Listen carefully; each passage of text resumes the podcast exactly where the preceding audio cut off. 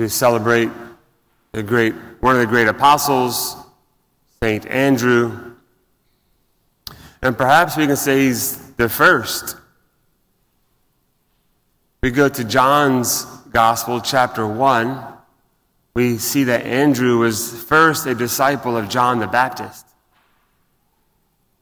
And then when John the Baptist pointed to Jesus as Jesus was walking by, John the Baptist says, Behold the Lamb of God.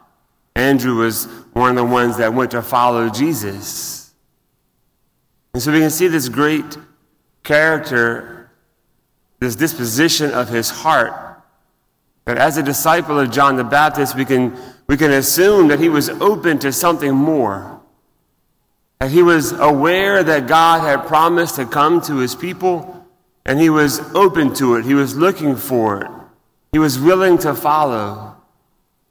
He wasn't satisfied with what the world has and what the world has to offer. He wanted something more, which allowed him to follow the finger of John the Baptist to go to Jesus. And in that episode, it's, it's a short one in John's gospel, but he spent the day with him.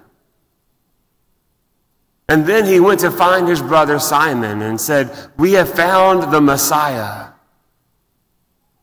So, how quickly he was able to understand who Jesus is.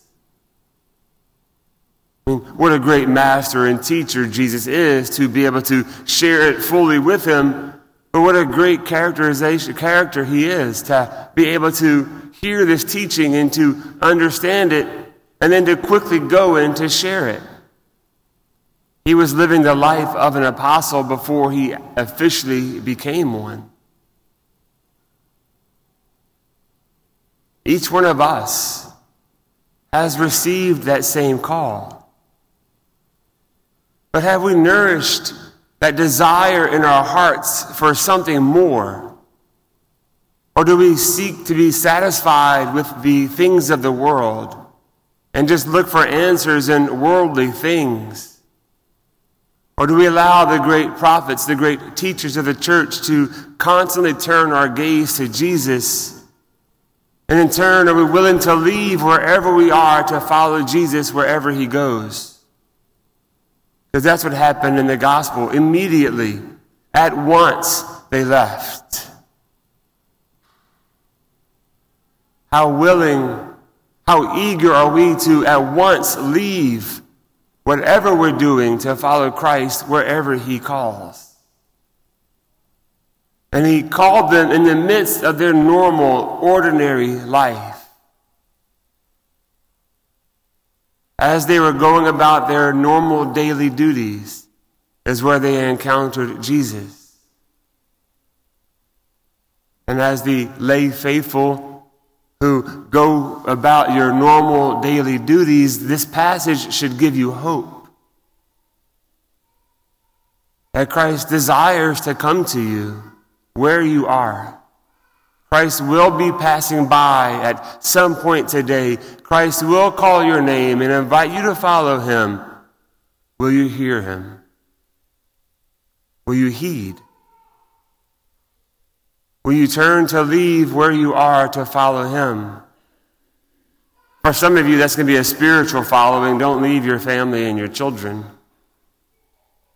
But that openness, that disposition of your heart to go wherever the Lord is calling. And then to have the enthusiasm and the courage to tell the others that you encounter today that you have found the Messiah. You become that preacher, that proclaimer, that prophet, pointing others to Jesus. This is what St. Paul is saying so beautifully in that first reading about those who are sent. They're sent so that they can preach, and they preach the word so those who can hear the word can be saved. And that word that you will be sharing with a psalm describes so beautifully Psalm 19. It's perfect. It refreshes the soul. It is trustworthy. It gives wisdom to the simple. It rejoices the heart. It enlightens the eye. Have you encountered that word and do you believe that to be true? The world needs your witness. The world needs to hear that saving message of Jesus Christ from you. Who knows what would have happened to Simon if Andrew had not proclaimed the Messiah? And so perhaps as you continue in this Mass and you make your personal offering, who have been the Andrews in your life? Who have been the ones who have come to you and shared the word, the life saving gospel of Jesus Christ? But then who are the people in your life today that need to hear the message? Who are the people today who are maybe dying in their sin or drowning in their tears and are desperate for a little bit of hope? Do you have the courage today to share? When Jesus passed by, Andrew left everything to follow him. You have that same invitation, the same opportunity today.